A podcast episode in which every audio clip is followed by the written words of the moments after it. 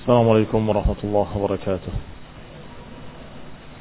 إن الحمد لله نحمده ونستعينه ونستغفره ونعوذ بالله من شرور أنفسنا ومن سيئات أعمالنا من يهده الله فلا مضل له ومن يضلل فلا هادي له وأشهد أن لا إله إلا الله وحده لا شريك له وأشهد أن محمدا عبده ورسوله صلى الله عليه وعلى آله وأصحابه والتابعين وتابع التابعين ومن تبعهم بإحسان إلى يوم الدين. يا أيها الذين آمنوا اتقوا الله حق تقاته ولا تموتن إلا وأنتم مسلمون. يا أيها الناس اتقوا ربكم الذي خلقكم من نفس واحدة وخلق منها زوجها وبت منهما رجالا كثيرا ونساء واتقوا الله الذي تساءلون به والأرحام إن الله كان عليكم رقيبا يا أيها الذين آمنوا اتقوا الله وقولوا قولا سديدا يصلح لكم أعمالكم ويغفر لكم ذنوبكم ومن يطع الله ورسوله فقد فاز فوزا عظيما. أما بعد فإن خير الحديث كتاب الله وخير الهدي هدي محمد صلى الله عليه وعلى آله وسلم وشر الأمور محدثاتها فإن كل محدثة بدعة وكل بدعة ضلالة وكل ضلالة في النار Ikhwani fi din, a'azakumullah. Kaum muslimin yang saya hormati, kita lanjutkan kajian kitab Syarah Al-Aqidah At-Tahawiyah. Sampai kita pada ucapan Abu Ja'far At-Tahawi rahimahullah. Yahdi man yasha'u wa ya'sim wa yu'afi fadlan.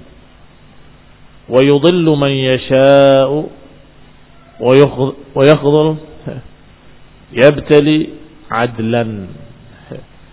Berkata Abu Ja'far At-Tahawi rahimahullah dan Allah Subhanahu wa taala memberikan hidayah kepada siapa yang dikehendaki. Melindungi, memaklumi, memaafkan kepada siapa yang dikehendaki sebagai fadilah daripadanya. Pemberian kasih sayang dari Allah Subhanahu wa taala. Wa yudhillu man yasha dan menyesatkan siapa yang dikehendakinya, merendahkan siapa yang dikehendakinya, dan memberikan bencana kepada siapa yang dikehendakinya dengan keadilannya.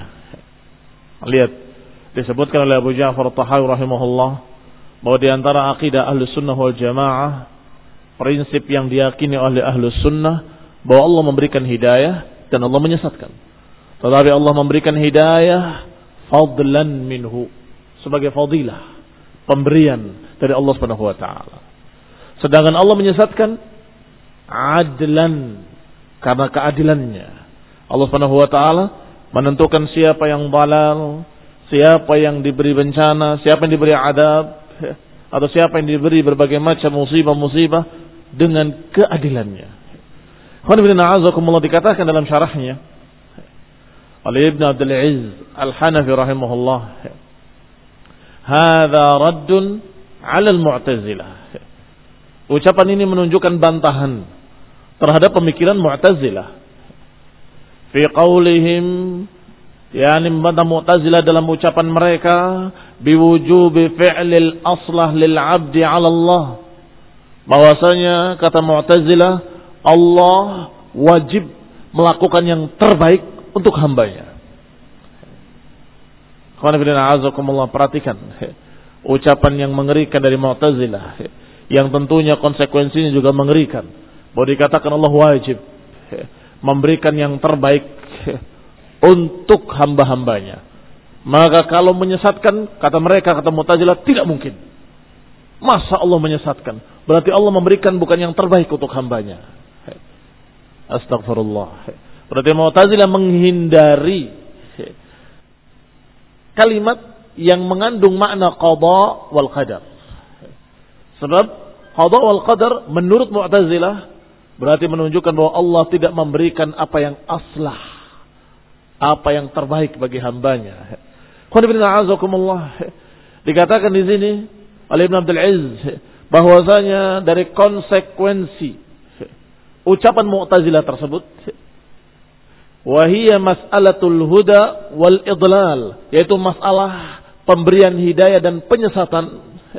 Maka Mu'tazilah berkata al huda min Allah bayanu tariqus sawab wal idlal tasmiyatul abda ballan perhatikan konsekuensi dari ucapan Mu'tazilah yang pertama muncul kesesatan yang kedua. Kesesatan yang pertama menyatakan Allah tidak mungkin menyesatkan hambanya. Karena Allah wajib berbuat baik pada semua hamba-hambanya. Maka tidak mungkin menyesatkan hambanya. Akhirnya mereka menyatakan kalau begitu. Ayat-ayat dan hadis-hadis yang berbicara tentang masalah hidayah Allah. Allah menyesatkan siapa yang dikehendakinya. Memberikan hidayah kepada siapa yang dikehendakinya. Itu maksudnya. Bukan menakdirkan sesat. Bukan. Katanya. Kalau memberikan hidayah juga maknanya bukan menakdirkan dia dapat hidayah, bukan. Tetapi maknanya kalau Allah memberi hidayah, maknanya Allah mengajarkan hidayah siapa yang mau, siapa yang tidak. Demikian pula kalau menyesatkan, bukan maknanya menyesatkan, tapi Allah yusammihi bolan. Menyesatkan maknanya, kata Mu'tazilah, adalah menamakan orang itu bal. Dia berbuat sendiri kesesatan. Maka Allah menyesatkannya. Yani Allah menamakan dia bal katanya. Maka dibantah oleh para ulama. Di antaranya oleh Ibn Qayyim rahimahullahu ta'ala. Kata Ibn Qayyim dalam kitabnya Syifaul Alil. Bahwasanya ucapan Mu'tazilah ini qaulun batilun mardudun lughatan wa naqlan. Bahwa ucapan Mu'tazilah ini batil, tertolak secara bahasa juga secara dalil. Secara bahasa, yakni secara bahasa Arab. Amma min haitsul lughah, adapun dari sisi bahasa. Faqad qala Ibnu Qayyim rahimahullah, berkata Ibnu Qayyim rahimahullahu taala, laisa fi lughati ummatin minal umami fadlan an afsahil lughat wa akmaliha. Hadahu bima'na sammahu muhtadiyan. Tidak ada dalam bahasa apa pun, dalam bahasa umat mana pun, apalagi dalam bahasa Arab, bahasa yang paling fasih, bahasa yang paling sempurna. Tidak ada yang memaksudkan atau menamakan, mengatakan kalimat hadahu bermakna menamakannya muhtadiyan. Tidak ada. Yani kalau dalam bahasa Indonesia bahwa dia diberi hidayah, maknanya dia dijadikan bernama hidayah. Tidak ada. Dalam bahasa Indonesia ataupun bahasa Inggris ataupun bahasa apa pun. Apalagi bahasa Arab. Afsahul lughat. Yang terfasih.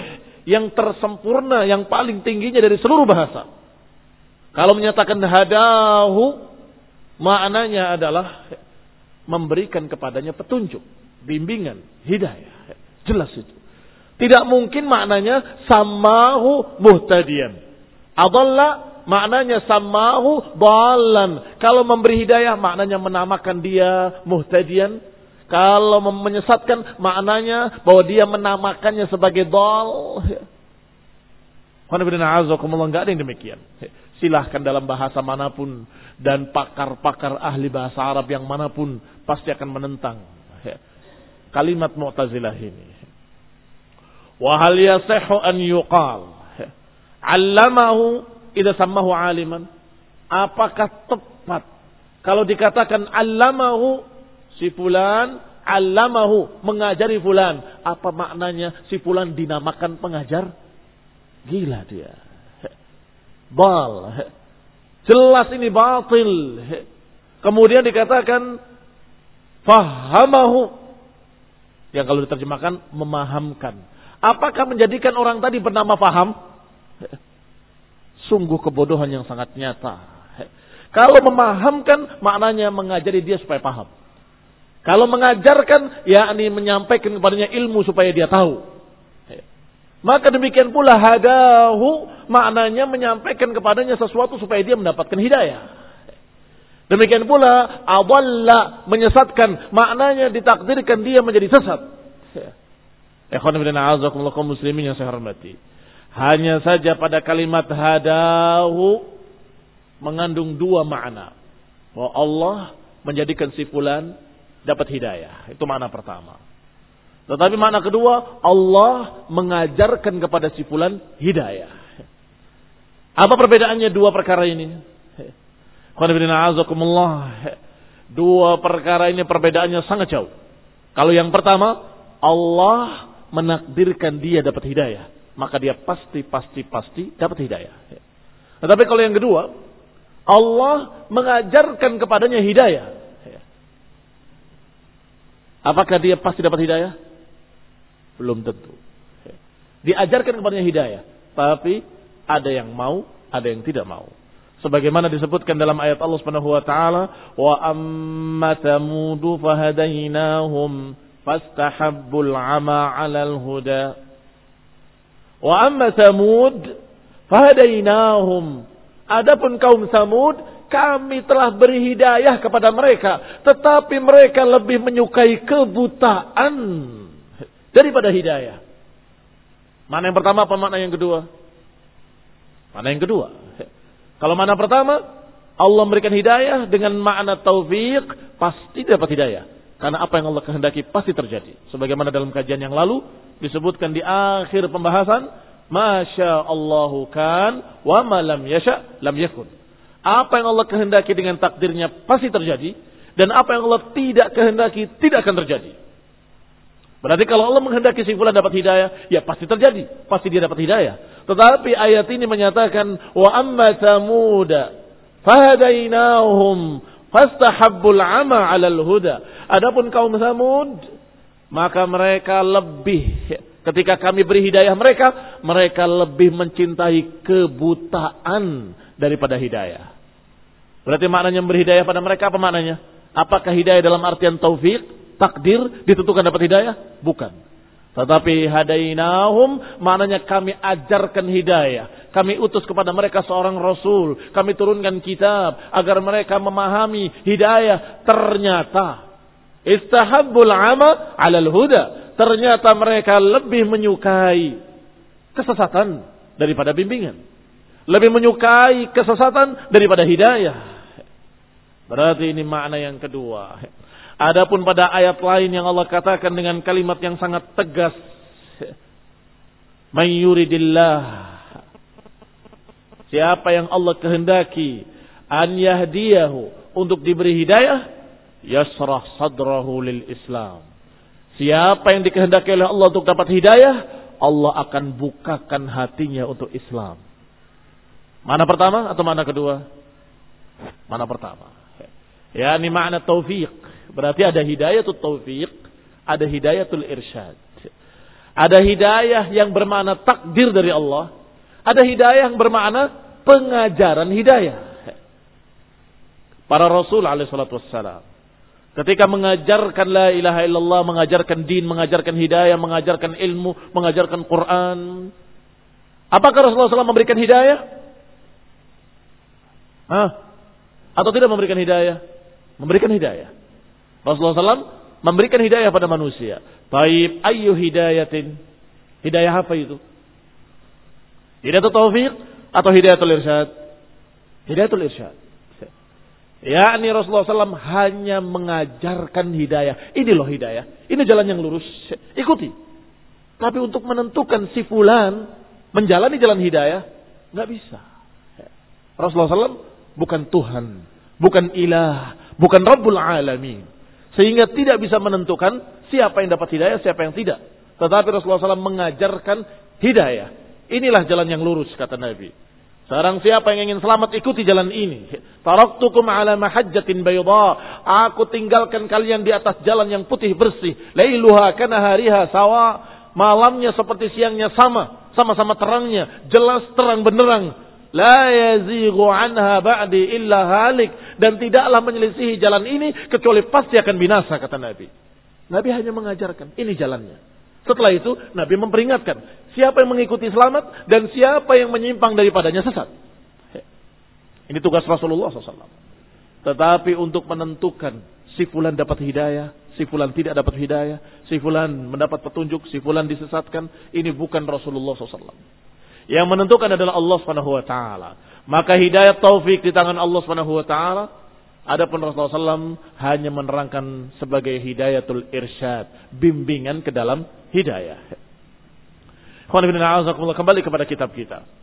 Qala berkata Ibn Abdul Aziz Al-Hanafi rahimahullah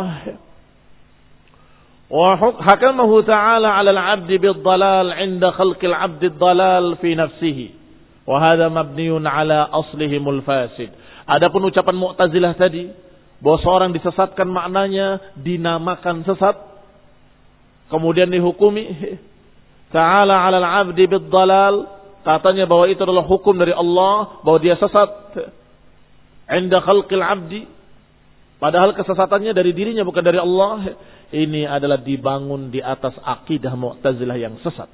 Hada mabniun ala aslihimul fasid. Ini dibangun di atas pondasi Mu'tazilah yang sesat yaitu tidak percaya pada takdir. Apa itu? Kata mereka kata Mu'tazilah, prinsip dasar mereka anna af'alal ibad makhluqatun lahum. Bahwa perbuatan-perbuatan para hamba itu ditentukan oleh hamba-hamba itu sendiri. Ini khonibidina azakumullah akidah Mu'tazilah. Bahwasanya perbuatan para hamba diciptakan oleh para hamba itu sendiri. Tentunya ini ucapan batil. Karena sesungguhnya perbuatan-perbuatan hamba adalah diciptakan oleh Allah Subhanahu wa taala. Wallahu khalaqakum wa ma taf'alun. Kata Allah, dialah Allah yang menciptakan kalian dan apa yang kalian perbuat. Di antara salah satu tafsir dari para ulama. Mana khalaqakum wa ma ta'malun? Khalaqakum wa ma taf'alun maknanya adalah Allah menciptakan kalian dan perbuatan-perbuatan kalian. Dan ini makna takdir. Allah menakdirkan segala sesuatu.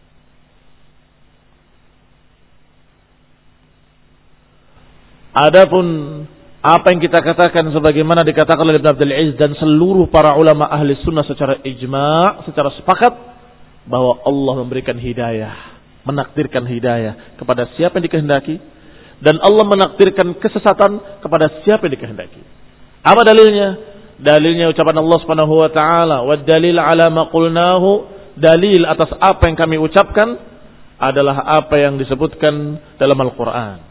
Allah katakan kepada nabinya, "Innaka la tahdi man ahbabta, walakin Allah yahdi man yasha." sesungguhnya engkau tidak bisa menentukan hidayah kepada siapa yang kau cintai.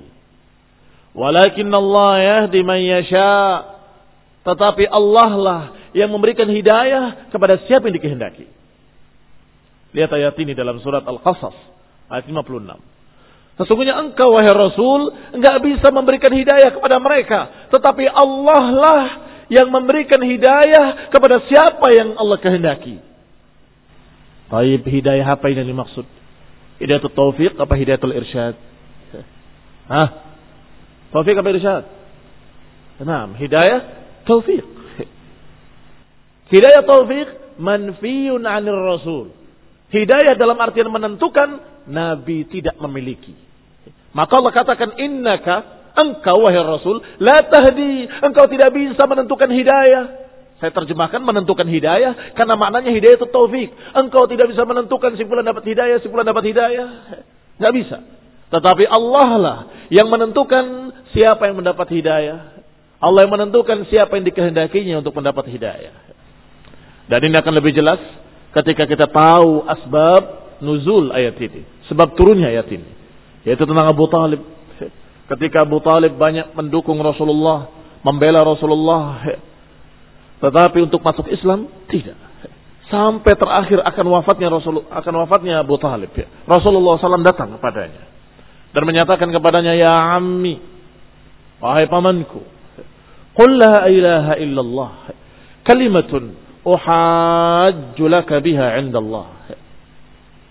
Wahai pamanku, ucapkan la ilaha illallah. Masuk Islamlah kamu. Kalimat yang aku akan bisa membelamu nanti yaumul qiyamah. Karena kalau engkau tidak mengucapkan la ilaha illallah, aku nggak bisa membelamu nanti yaumul qiyamah. Qul la ilaha illallah. Sampai kemudian dua orang kafir, dua tokoh kafir juga datang dan mengatakan kepada Abu Talib, apakah kamu akan meninggalkan agama nenek moyangmu? Nabi menyatakan, Kulla ilaha illallah. Orang kafirin mengatakan, apakah kamu akan meninggalkan keyakinan nenek moyangmu? Sampai Abu Talib meninggalnya, matinya, tetap tidak mengucapkan la ilaha illallah. Ala dini kaumih. Dia tetap di atas agama kaumnya sampai matinya. Maka Rasulullah sedih. Sangat sedihnya. Kalau saja penentuan hidayah di tangan Rasulullah, niscaya Rasulullah SAW akan tentukan Abu Talib masuk Islam. Niscaya Rasulullah SAW akan menentukan Abu Talib mendapatkan hidayah. Kalau itu di tangan Rasul.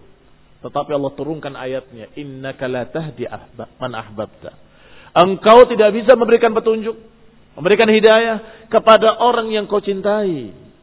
Tetapi Allah lah yang akan memberikan hidayah kepada siapa yang dikehendakinya. Jelas ini hidayah itu taufik. Orang yang awam saja dalam masalah din, asal dia ngerti bahasa Arab, pasti akan paham bahwa ini hidayah itu taufik. Kalau diterjemahkan hidayatul irsyad, aneh. Kalau diterjemahkan dengan hidayatul irsyad, akan sulit dipaham dan tidak bisa dipaham. Sedangkan Mu'tazilah mengatakan, kalau Allah menentukan hidayah atau memberikan hidayah, maknanya hidayatul irsyad. Maknanya hanya menerangkan hidayah. Ada pun yang menentukan siapa dapat hidayah, dia sendiri yang menakdirkan dirinya, katanya. Kata Mu'tazilah. Allah cuma mengajarkan. Kalau Allah cuma mengajarkan, sama dengan Rasul dong. Rasul juga mengajarkan. Kalau Rasulullah SAW mengajarkan dan Allah mengajarkan, kenapa ada ayat ini? Engkau tidak bisa memberikan hidayah. Artinya engkau tidak bisa mengajarkan hidayah pada orang yang kau cintai. Tapi Allah yang mengajarkan. Begitu maknanya. Nggak nyambung. Nggak akan nyambung dan nggak akan bisa dipaham. Kalau diterjemahkan sebagaimana pemahaman Mu'tazilah Abbal. Kalau ditafsirkan dengan ucapan Mu'tazilah yang sesat. Maka azakumullah jelas mana hidayah di sini hidayatut taufiq. Menentukan siapa yang dapat hidayah di tangan Allah SWT. Maka ayat ini mudah dipaham. Bahwa Rasulullah SAW engkau hanya bisa mengajarkan. Engkau tidak bisa menentukan Abu Talib masuk Islam. Tidak bisa. Engkau tidak menentukan dan tidak bisa menakdirkan si fulan dapat hidayah, si fulan tidak dapat hidayah. Tidak bisa. Tetapi Allah lah yang menentukan siapa yang dikehendakinya. Maka kadang Rasulullah SAW cinta dan ingin Abu Talib masuk Islam. Ternyata Allah takdirkan tidak masuk Islam. Sebaliknya. Rasulullah SAW melaknat tiga tokoh Quraisy dalam kunut nazilah. Allahumma la'an fulanan wa fulanan. Ya Allah laknatlah si fulan dan si fulan dan si fulan. Maknanya laknat jauhkan dari rahmat. Ternyata Allah tentukan sebaliknya. Dan ini Bukan dalam makna Rasulullah SAW tidak terkabul doanya, bukan. Tetapi Allah mengajarkan satu kejadian yang membuktikan bahwa hidayah di tangan Allah taala. Apa ayat yang turun ketika itu? Allah taala menyatakan laisa laka minal amri syai'un. Sungguh kata Allah, laisa laka minal amri syai'. Engkau tidak memiliki urusan ini sedikit pun. Siapa yang akan dapat hidayah? Dan siapa yang akan sesat? Kata Allah, engkau tidak ikut campur dalam masalah ini sedikit pun. Ternyata tiga orang tadi masuk Islam. Apakah ditolak oleh Nabi? Oh kamu jangan masuk Islam. Karena saya sudah sudah mengharapkan kalau sesat dalam neraka begitu. Tidak. Rasulullah SAW menerima. Rasulullah SAW benci. Betapa bencinya kepada Wahsy. Wahsy adalah yang membunuh paman Rasulullah SAW Hamzah. Yang merobek dadanya dan mengunyah jantungnya. Maka bencinya sama Wahsy tak terhingga. Top. Tapi ketika Wahsy masuk Islam, maka apa ditolak? Karena Rasulullah menerimanya. Wahsy masuk Islam. Hanya saja Rasulullah menyatakan hindarkan wajahmu dari wajahku. Aku kalau melihat engkau, aku ingat Hamzah. Supaya tidak ada sesuatu dalam hati Rasulullah SAW, maka Rasulullah mengharapkan agar dia menghindar wajahnya. Kalau saja takdir itu di tangan Rasul akan ditentukan orang tiga orang tadi tidak dapat hidayah dan ditentukan wahyu tidak dapat hidayah karena kebenciannya. Tetapi tidak. Ada orang yang Rasulullah benci justru masuk Islam. Ada orang yang Rasulullah SAW cinta agar dia masuk Islam. Sangat berharap, sangat tinggi. Agar dia masuk Islam. Sampai dikatakan, Ya am, ya am. Qul la ilaha illallah. Kalimatun uhajulaka biha indallah. Ternyata sampai akhirnya, sampai wafatnya, Abu Talib tetap kafir. Dan Allah katakan, Inna la tahdi man ahbabta. Engkau tidak akan bisa memberikan hidayah kepada siapa yang kau cintai, kata Allah. Tapi dialah Allah yang menentukan hidayah untuk siapa yang dikehendakinya. Ayat lain yang menunjukkan bahwa makna Allah menyesatkan adalah benar-benar takdir. Ayat lain kadzalika yudhillullahu man yasha wa yahdi man yasha. Allah katakan kadzalika demikianlah yudhillullahu man yasha. Allah menyesatkan siapa yang dikehendakinya. Wa yahdi man yasha dan Allah memberikan hidayah kepada siapa yang dikehendakinya. Maka ikhwan ibn a'azakumullah walau kana al-huda bayanut tariq. Kalau saja yang namanya hidayah itu adalah keterangan penjelasan jalan yang lurus. Lama sahaha dan nafi anin nabiyihi maka tidak tepat penafian dalam ayat tadi. Innaka la tahdi engkau tidak bisa memberikan hidayah. Kalau saja hidayahnya hidayatul irsyad maka nggak tepat kalau dikatakan Nabi nggak punya. Kalau irsyad, membimbing, mengajarkan, Nabi juga mengajarkan. Lianahu sallallahu alaihi wasallam bayyana tariq liman ahabba wa abghad. Karena Nabi mengajarkan jalan yang lurus ini kepada orang yang disukai ataupun orang yang tidak disukai. Rasulullah SAW ajarkan hidayah pada mereka. Wa qala ta'ala dan Allah berfirman, "Walau syi'na la ataina kulla nafsin hudaha." kalau kami kehendaki. Niscaya kami akan berikan kepada setiap orang hidayah. Kalau kami kehendaki, kami akan berikan petunjuk pada seluruh manusia. Berarti sudah diberikan atau belum diberikan? Hah? Kata Allah, kalau kami kehendaki, kami akan berikan hidayah pada seluruh manusia. Terjadi apa tidak terjadi? Tidak terjadi. Karena Allah menyatakan kalau kami kehendaki. Tapi Allah katakan dalam ayat lain bahwa Allah menginginkan sebagian mendapat hidayah, sebagian tidak. Kalau kami kehendaki, kami akan berikan hidayah pada mereka semua. Kalimat walau syi'na, kalau kami suka, artinya ini tidak terjadi dan Allah Subhanahu wa taala menyatakan kalau kami suka. Nyatanya Allah tidak menghendaki demikian. Baik, kalau diterjemahkan seperti terjemahan Mu'tazilah, artinya pengajaran. Kalau kami kehendaki, kami akan mengajarkan hidayah pada seluruh manusia. Tepat atau tidak tepat? Tidak tepat. Kenapa? Kalau pengajaran hidayah, Allah sudah mengajarkan pada seluruh manusia dengan rahmatnya.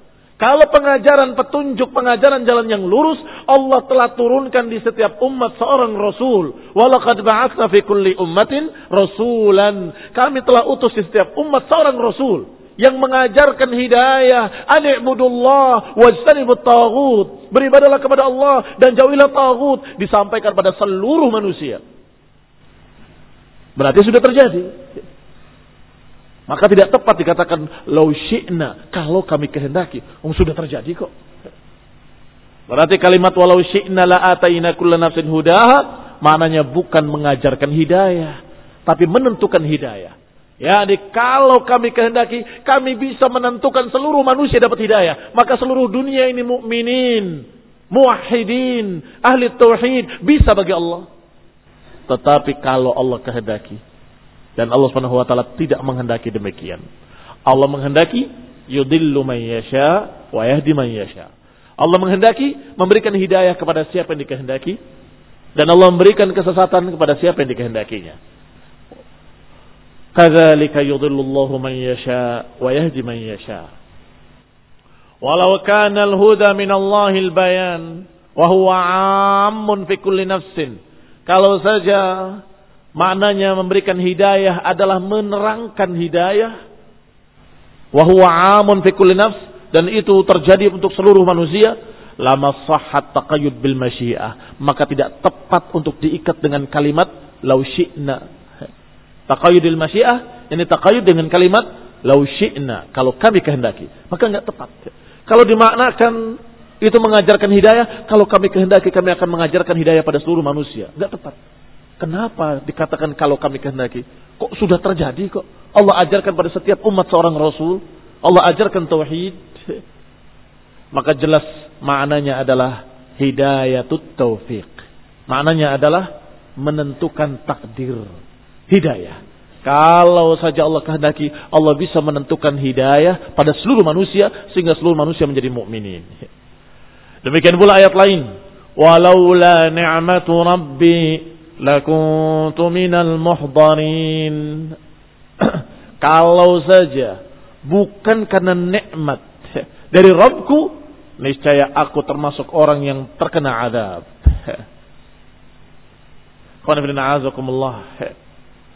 Itu juga sama. Laula nikmatu rabbi. Kalau saja tidak karena nikmat dari Rabbku. Artinya mereka para anbiya dan orang-orang saleh bersyukur pada Allah bahwa kami menjadi muslimin, menjadi ahli tauhid, menjadi orang yang mendapatkan hidayah bi ni'mati rabbi, karena nikmat Rabbku. Kalau saja bukan karena nikmat Rabbku, niscaya aku termasuk orang yang diadab. Demikian pula ucapan Allah Subhanahu wa taala dalam ayat lain. Man yasha'illahu yudlilhu man yasha' yaj'alhu ala siratim mustaqim. Siapa yang dikehendaki oleh Allah, yudlilhu, Allah akan sesatkan dia.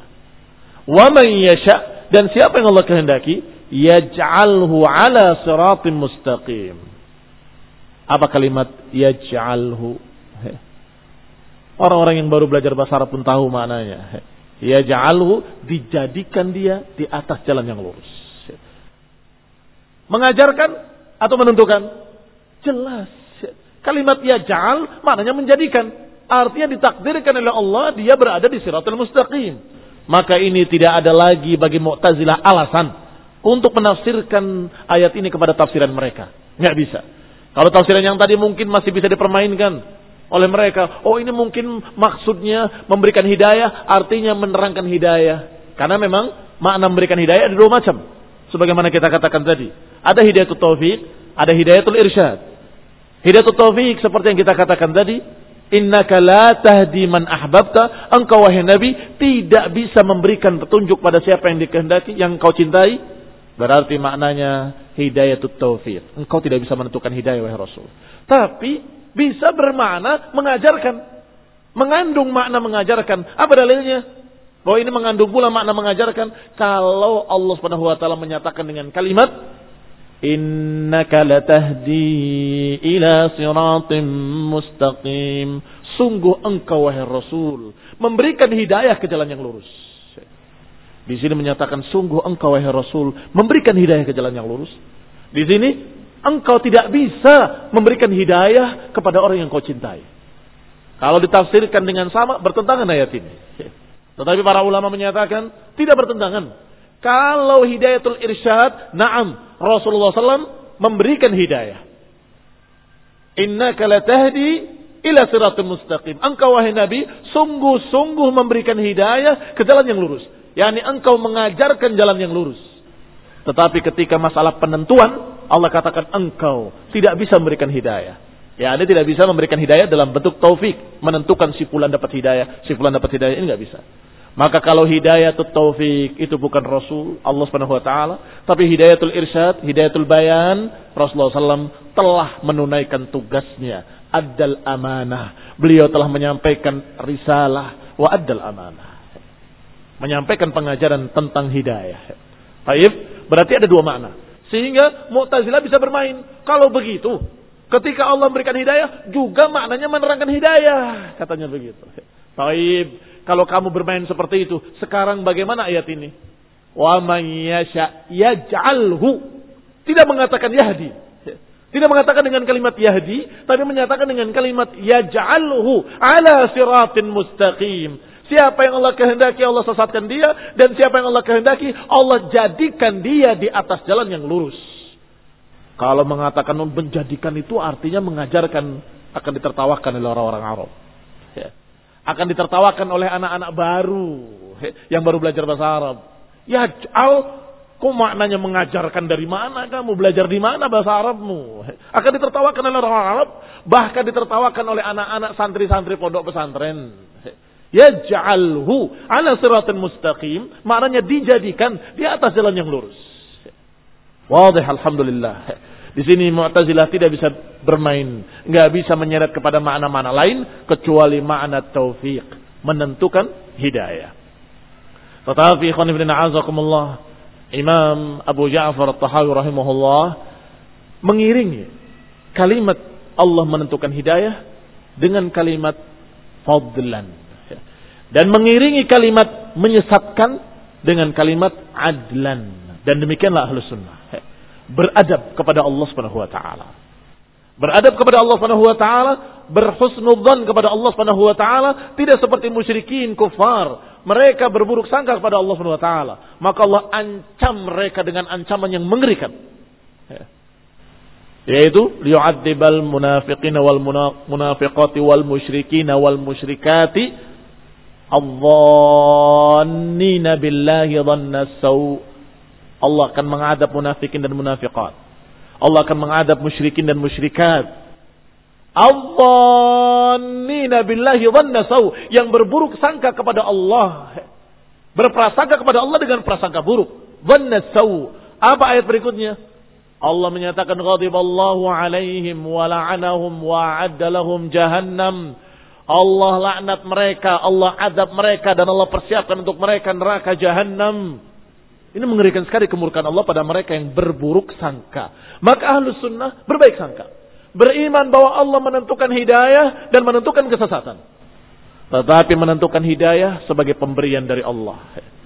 Sebagai kebaikan dari Allah. Adapun menentukan kesesatan dengan keadilannya. Pasti, pasti, pasti. Seorang mukmin menyatakan Allah Maha Adil. Maka Allah menyesatkan si fulan dengan keadilannya. Menakdirkan si fulan menyimpang dengan keadilannya. Jangan kalian mengatakan seperti orang kafir Mu'tazilah. Yang berkata, kalau Allah menentukan dia sesat, berarti Allah tidak adil dong. Hati-hati. Ini sungguh kekufuran. Dia berjalan baina kufrain, berjalan di antara dua kekafiran. Kata mereka, kalau Allah menentukan si fulan kafir, berarti Allah tidak adil. Artinya apa? Artinya kalau takdir diimani, mereka menyatakan Allah tidak adil. Kalau menyatakan Allah maha adil, berarti Allah tidak mungkin menentukan. Dua-duanya kafir.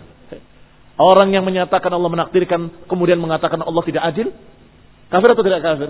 Kafir. Sekarang sebaliknya, menyatakan Allah maha adil, berarti Allah tidak menakdirkan. Apa hukumnya? Kafir juga. Sehingga mereka berjalan baina dalalatain antara dua kekafiran. Kalau enggak ini, yang ini. Sehingga kita katakan tidak. Apa yang mereka ucapkan adalah batil. Allah menakdirkan dengan keadilannya. Kamu tidak tahu. Allah maha tahu. Kenapa kok si fulan ditakdirkan begini? Kayaknya orang baik. Kamu tidak tahu. Allah maha tahu. Kita harus berburuk sangka pada diri kita.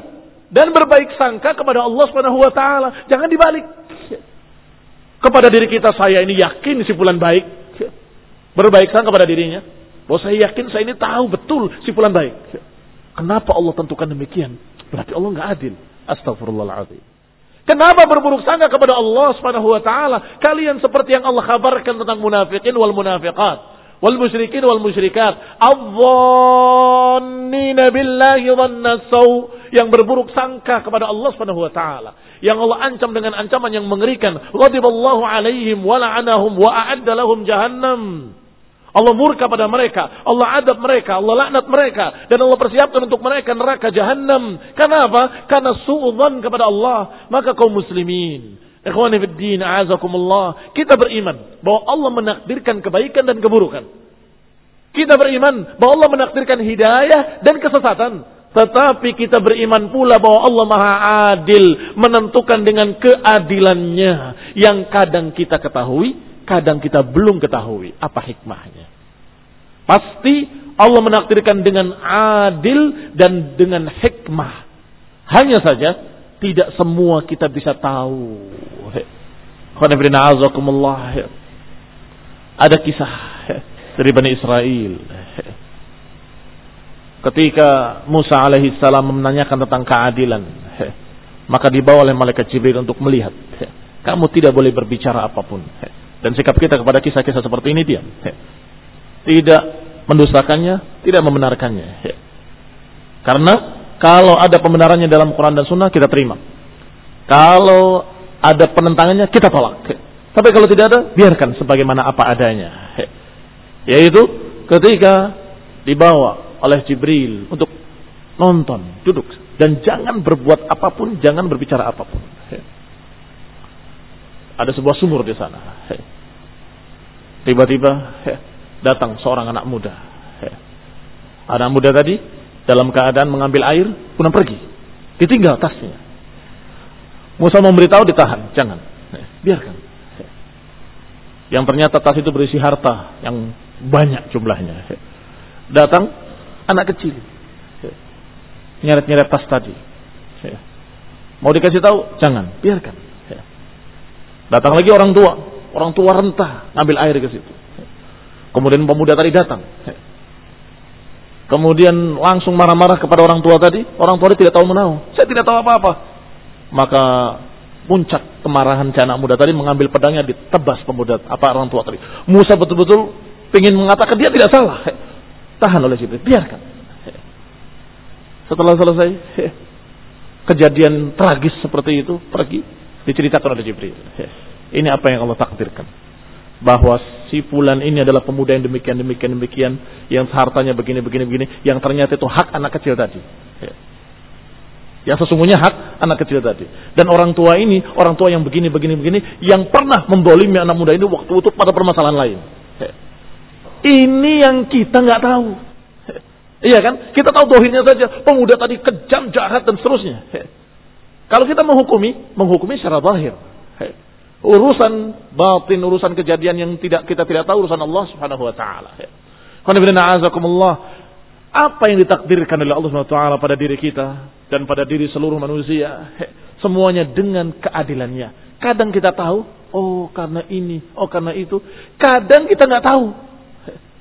Muslimin hormati. Maka yang kita tidak tahu wajib wajib hukumnya berbaik sangka kepada Allah Subhanahu wa taala.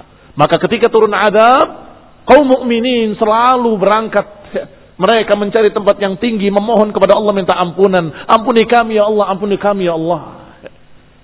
Kenapa demikian? Karena mereka yakin tidak mungkin Allah menurunkan adab kecuali ada sesuatu. Yang karena itu turun adab dari Allah Subhanahu wa taala. Karena Allah tidak mungkin menurunkan adab kecuali dengan keadilannya. Lihat. Dikatakan kalimat berikutnya oleh beliau oleh Ibn Abdul Aziz Al-Hanafi, "Wa kulluhum yataqallabuna fi masyiatihi baina fadlihi wa adlih." Dan semua itu tadi berpindah-pindah dengan kehendak Allah tadi antara fadilahnya dan keadilannya. Yani berbolak-baliknya dua kemungkinan. Kalau enggak dapat fadilah, keadilan. Fadilah, keadilan. Kalau ditakdirkan dengan kebaikan-kebaikan, itu fadilah dari Allah. Kalau takdirkan dengan sesuatu yang jelek-jelek, Allah pasti menimpakannya dengan adil. Maka yataqallabuna baina fadlihi wa adlihi. Berbolak-baliknya antara keadilan Allah dan fadilah dari Allah Subhanahu wa taala.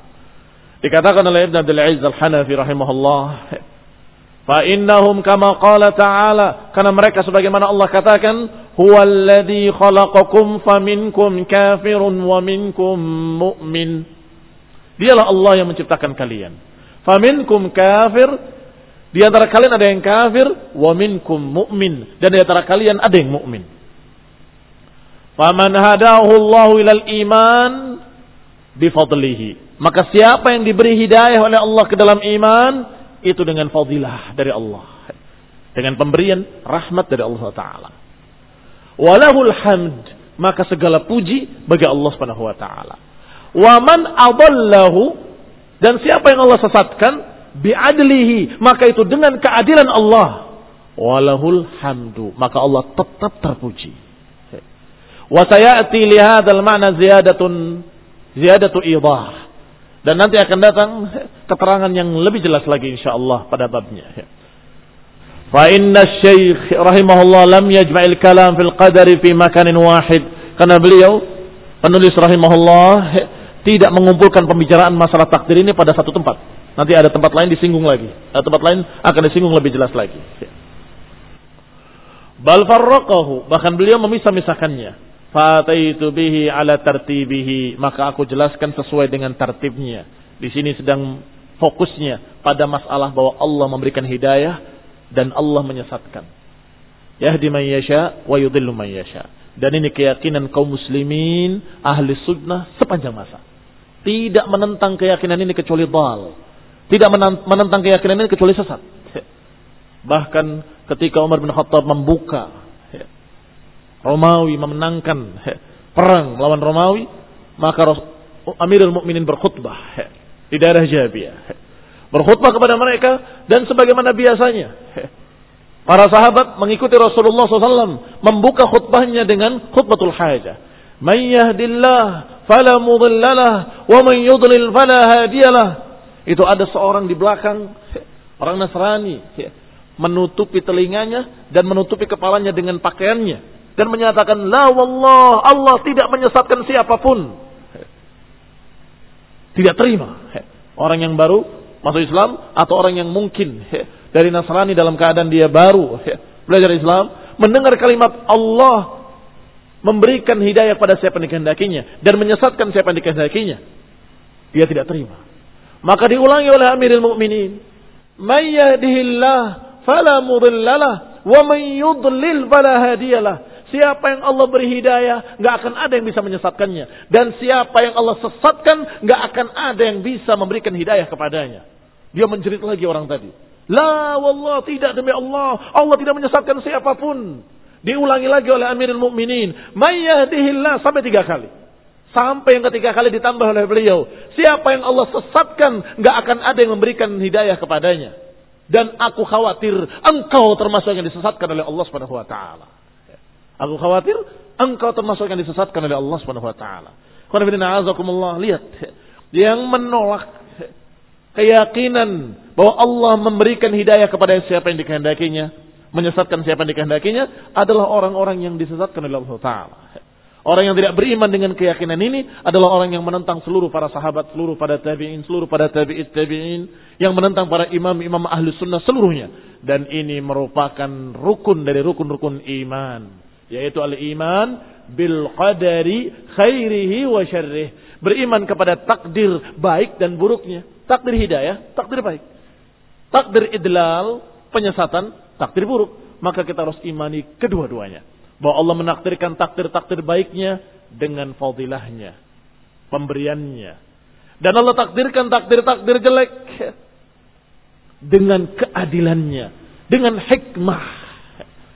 Ikhwan bin a'azakumullah kaum muslimin yang saya hormati. Maka dikatakan selanjutnya dengan kalimat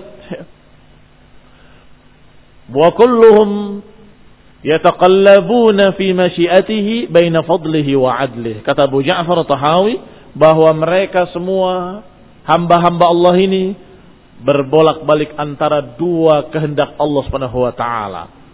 Kehendak Allah dengan fadilahnya atau kehendak Allah dengan keadilannya. Enggak akan lepas dari sifat Allah memberikan fadl dan dari sifat Allah adil.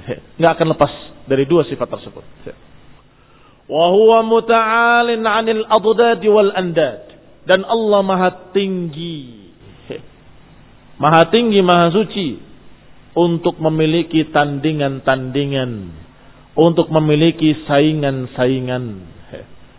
Adad lawan-lawan, sedangkan andad saingan-saingan atau yang sebanding dengannya. Tidak ada. Allah Maha tinggi. Adid maknanya al-mukhalif yang menentangnya.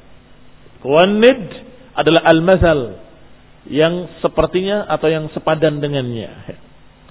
Fahuwa subhanahu la mu'aradu lahu maka Allah Subhanahu wa taala tidak ada lawan yang bisa menentangnya. Bal ma syaa kana wa ma lam yasha lam yakun. Bahkan Allah Subhanahu wa taala dengan kehendaknya pasti terjadi. Dan apa yang Allah tidak kehendaki tidak akan terjadi.